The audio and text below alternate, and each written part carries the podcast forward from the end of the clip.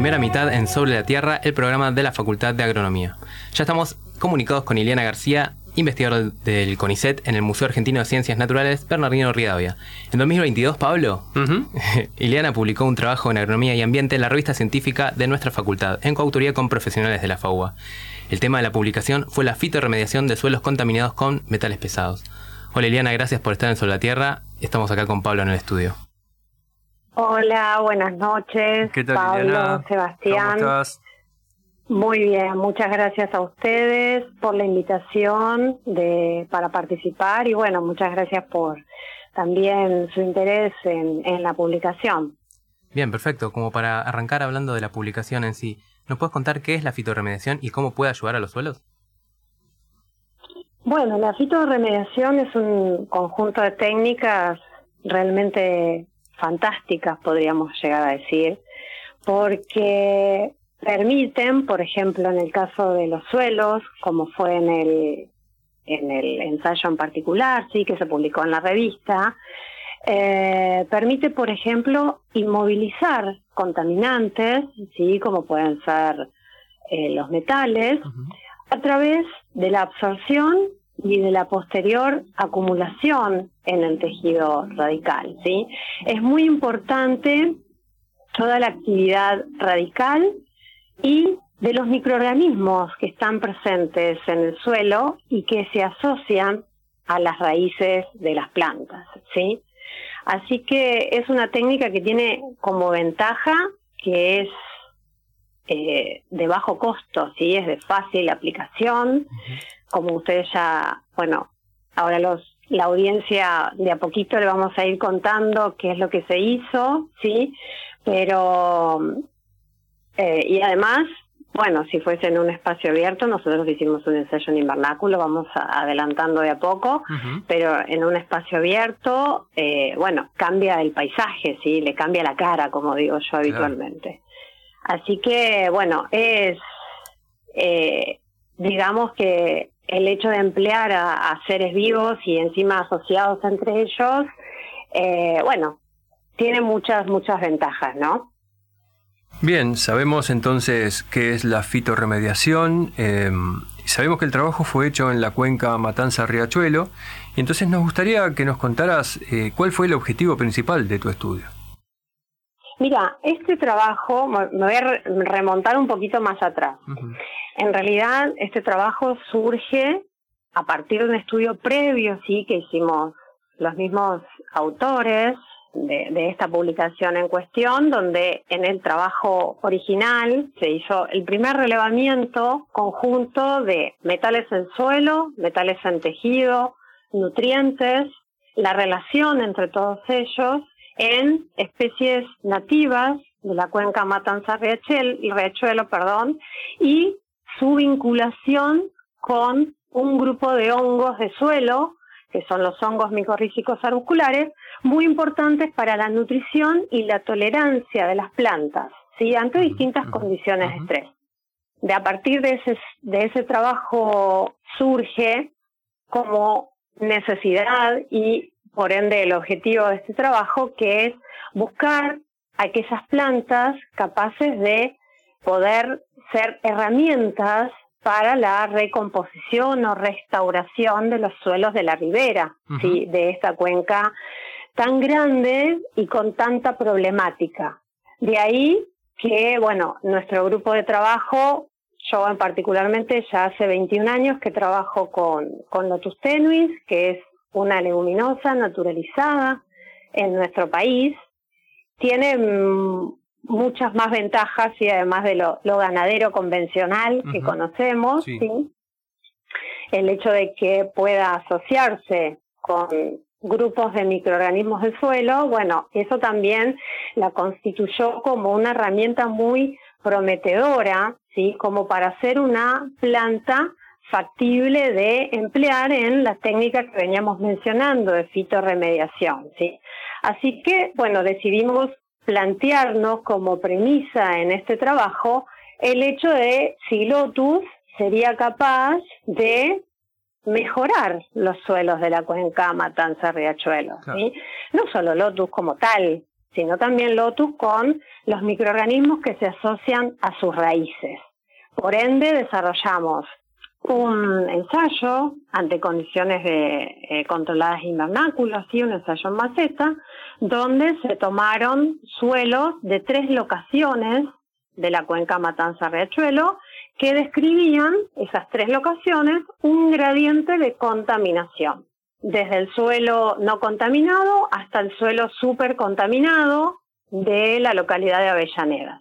Eran tres, tres localidades distintas. Sí, sí, de tres localidades distintas. La localidad número uno representa un pastizal de la cuenca alta, sí, un pastizal natural, no contaminado, de una zona ganadera, que sí también se han registrado que tienen vertidos de efluentes cloacales, por ejemplo. La segunda locación que seleccionamos corresponde a la cuenca media, donde ya hay un grado de urbanización mayor, ahí ya comienza a haber problemas de contaminación también por metales, sí, debido a la instalación de diferentes tipos de industrias. Y también siguen aquí el tema de la contaminación por los efluentes cloacales con escaso tratamiento. Y finalmente, la tercera locación, la cuenca baja, donde, bueno, el nivel de contaminación, que es propiamente ya el riachuelo, en la localidad de Avellaneda, sí, donde los niveles de contaminación ya son muy altos. Tengamos en cuenta que la cuenca Matanza-Riachuelo constituye uno de los ríos más contaminados de Latinoamérica, con toda una, es una cuenca muy grande y que confluyen muchos problemas socioeconómicos. Es un sitio que requiere de mucho trabajo todavía. Ileana, te quería hacer una consulta respecto a los lugares donde ustedes sacaron el suelo. ¿A simple vista se pueden ver o se pueden imaginar ustedes el nivel de contaminación que manejan los esos suelos o hay que hacer siempre un análisis? Cuando nosotros comenzamos con estos estudios, todavía no se había hecho lo que hoy por hoy tiene el camino de Sirga, era un paisaje bastante más feo de lo que es hoy por hoy. Con el desarrollo del camino de Sirga, por ejemplo, en la localidad de Avellaneda, yo paso todos los días porque soy de zona sur, uno lo mira y realmente eh, lo que te decía al principio de esta charla, ¿no? El hecho de poner plantas y, cambiarle la cara, hacer como una especie de maquillaje, embellece el lugar, le cambia su fisonomía, pero la contaminación sigue estando. Se han hecho distintas tareas, que bueno, eso yo no, no me voy a explayar porque no es, no es de, mi incumbencia, eso por ahí te sugiero que, que contacten a las autoridades y a los entes reguladores y de la cuenca por ahí para que charlen particularmente sobre qué se ha hecho y por ahí qué falta hacer todavía. Pero bueno, ha habido una cierta eh, cantidad de tareas, pero cuando nosotros tomamos estas muestras de suelo, ya te digo, el, camino de Sirga todavía no estaba eh, armado y era bastante feo, digamos. Los que somos de zona sur con, recordamos al riachuelo como una capa dura, prácticamente que parecía, no parecía agua originalmente. Así que, digamos que hoy por hoy no está tan feo como antes, fisonómicamente, ¿no? hablando nada más. Por ahí, esas zonas en particular, ¿no? Es una cuenca muy vasta, entonces decir sobre su fisonomía y demás es algo como muy, muy relativo. Pero sí la contaminación sigue estando. Bien, perfecto. Recién nos contaste un poquito que los ensayos fueron en invernáculo, contaste dónde sacaste eh, el suelo. ¿Nos puedes contar un poquito más cómo usaste estos, estas micorrizas y otros microorganismos? Los hongos micorrízicos arbusculares es un grupo fúngico de suelo, son biótrofos obligados. ¿Y qué quiere decir eso? Que dependen sí o sí de una raíz, dependen sí o sí para completar su ciclo de vida de tener una planta cerca. este grupo desarrolla su ciclo de vida parte en el suelo como esporas, las cuales germinan, desarrollan hifas, ¿sí? que entran en contacto con las raíces. Una vez que las raíces son colonizadas, el hongo continúa su ciclo de vida dentro de la raíz. ¿sí? Es una relación de carácter simbiótica, ¿sí? Así que tanto la planta como el hongo se benefician de esta coexistencia. La planta invierte para mantener esta relación carbohidratos, ¿sí? compuestos carbonados que produce a través de fotosíntesis y se intercambia con el hongo. A su vez el hongo, por decirlo en forma muy sencilla, ¿sí? toma nutrientes, principalmente fósforo, la parte más, digamos, más fuerte es el tema del fósforo en cuanto a nutrición, desde el punto de vista nutricional. Toma ese fósforo del suelo, que es tan difícil muchas veces tomar para la planta, y se intercambia con esos hidratos de carbono. Tengan en cuenta que la planta llega a invertir, dependiendo de las condiciones ambientales, entre un 4 o bien hasta un 20% de los carbohidratos que produce en fotosíntesis en mantener esta relación. Y desde el punto de vista de la contaminación, estos hongos también son muy importantes, porque no solo la planta va a absorber y retener contaminantes en las raíces, como les decía antes, sino también que los hongos sí toman contaminantes, metales, sí, tenemos varios registros en Argentina que absorben eh, metales y esos metales quedan retenidos o en las cifas o quedan retenidos en las esporas, sí. Entonces, no solo está la planta tomando y descontaminando el suelo, sino también los hongos. Por eso era tan importante analizar no solo la planta como tal, sino los microorganismos que se encuentran vinculados con ella. Iliana, ¿nos contarías entonces cuáles fueron los principales hallazgos de tu estudio? Desde el punto de vista de, conclusiones, podemos decir, en el caso de, de Lotus, que fue una especie nosotros analizamos tres contaminantes que fueron el cobre, el cromo y el zinc. Hmm. Estos tres contaminantes, estos tres metales, fueron retenidos en raíz. El sistema radical de esta especie retuvo estos tres metales. Y el mecanismo de tolerancia de la planta fue evitar traslocar, ¿sí? enviar estos metales hacia vástago, de forma tal de proteger al tejido fotosintético, claro, siendo tan importante la, parte verde de una planta, ¿no? Además hay otra cosa, que por ejemplo, uno cuando veía en el invernáculo las macetas, ¿sí? cuando comparaba el crecimiento de lotus en un suelo deficiente de fósforo, de un pastizal natural, contra el suelo de Avellaneda, ¿sí? donde es la cuenca más contaminada, que no solo son metales, sino tenemos niveles de nitrógeno y de fósforo en el suelo que son comparables con suelos fertilizados. Entonces, cuando uno miraba la planta, la veía muy verde, sí, porque jamás eh, denotó sintomatología de clorosis, y la veía súper grande. Y uno decía, pero bueno, ¿dónde está la contaminación acá? Pero bueno, como tenemos un tema de fertilización también por todos estos efluentes y demás que se, se vierten, teníamos niveles, ya te digo, alrededor de los 25 miligramos por kilogramo de suelo de fósforo o, para los que están más acostumbrados a partes por millón, ppm.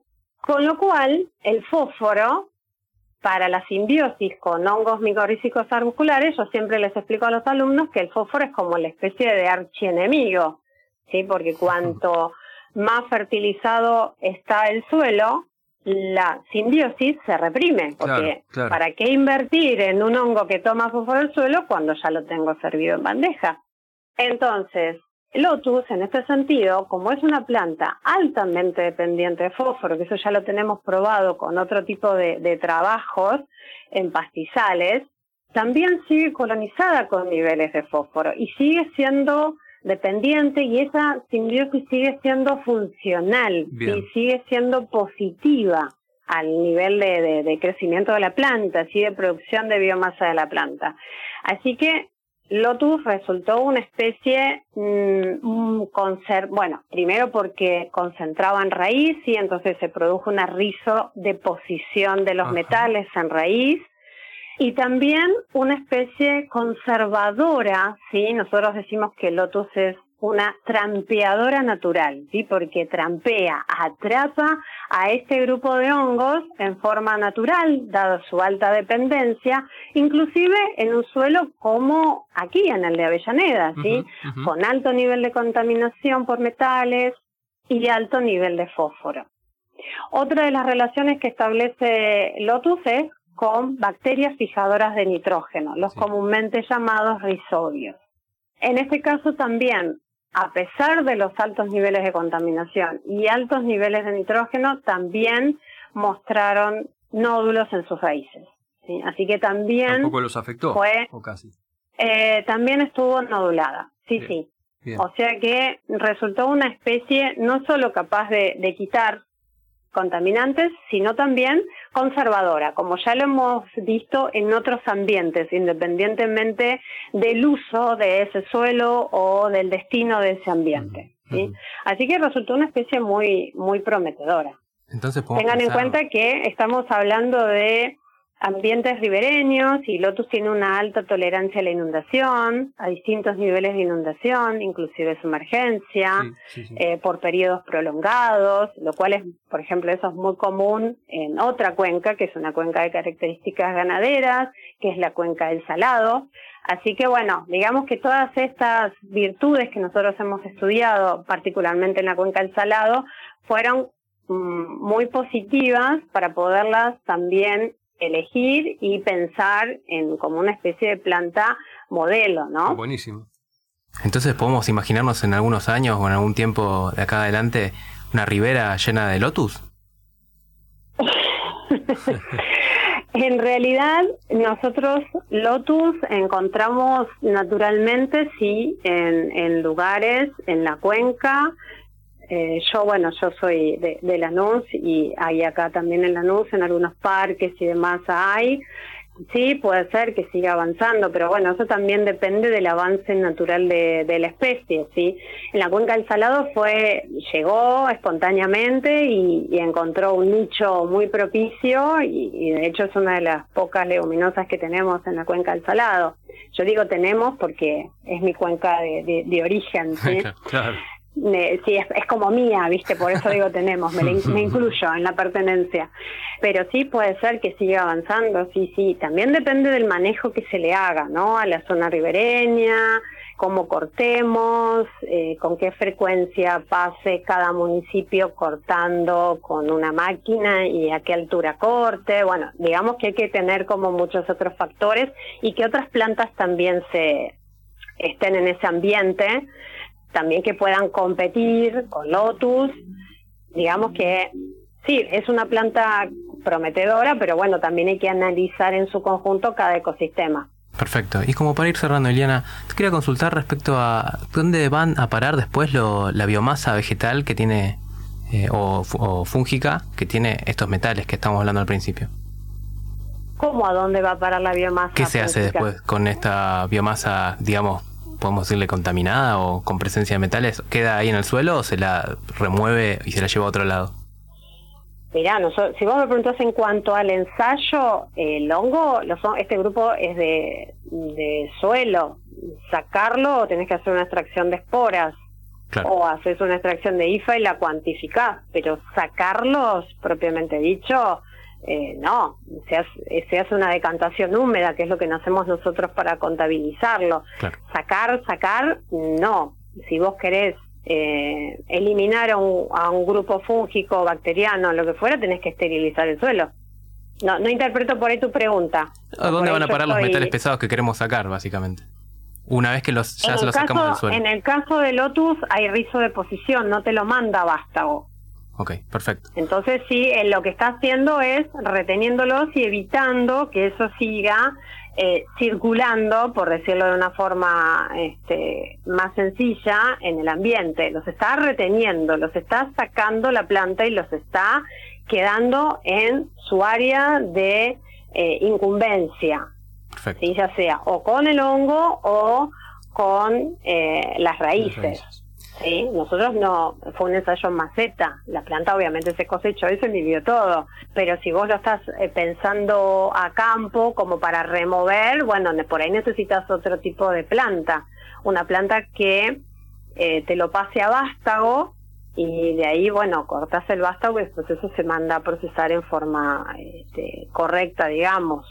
Pero lo que está haciendo Lotus particularmente, o, o, las otras plantas que nosotros por ahí estudiamos, las plantas nativas, mayoritariamente era eso, ¿sí? Los retienen y evitan que sigan, por ejemplo, su curso en el suelo y terminen en un, en un cuerpo de agua por ejemplo. Clarísimo, Ileana, muchas gracias. La verdad que, bueno, aparte de esta última consulta, muy, muy buena todo lo que nos contaste y bueno, y seguimos en contacto.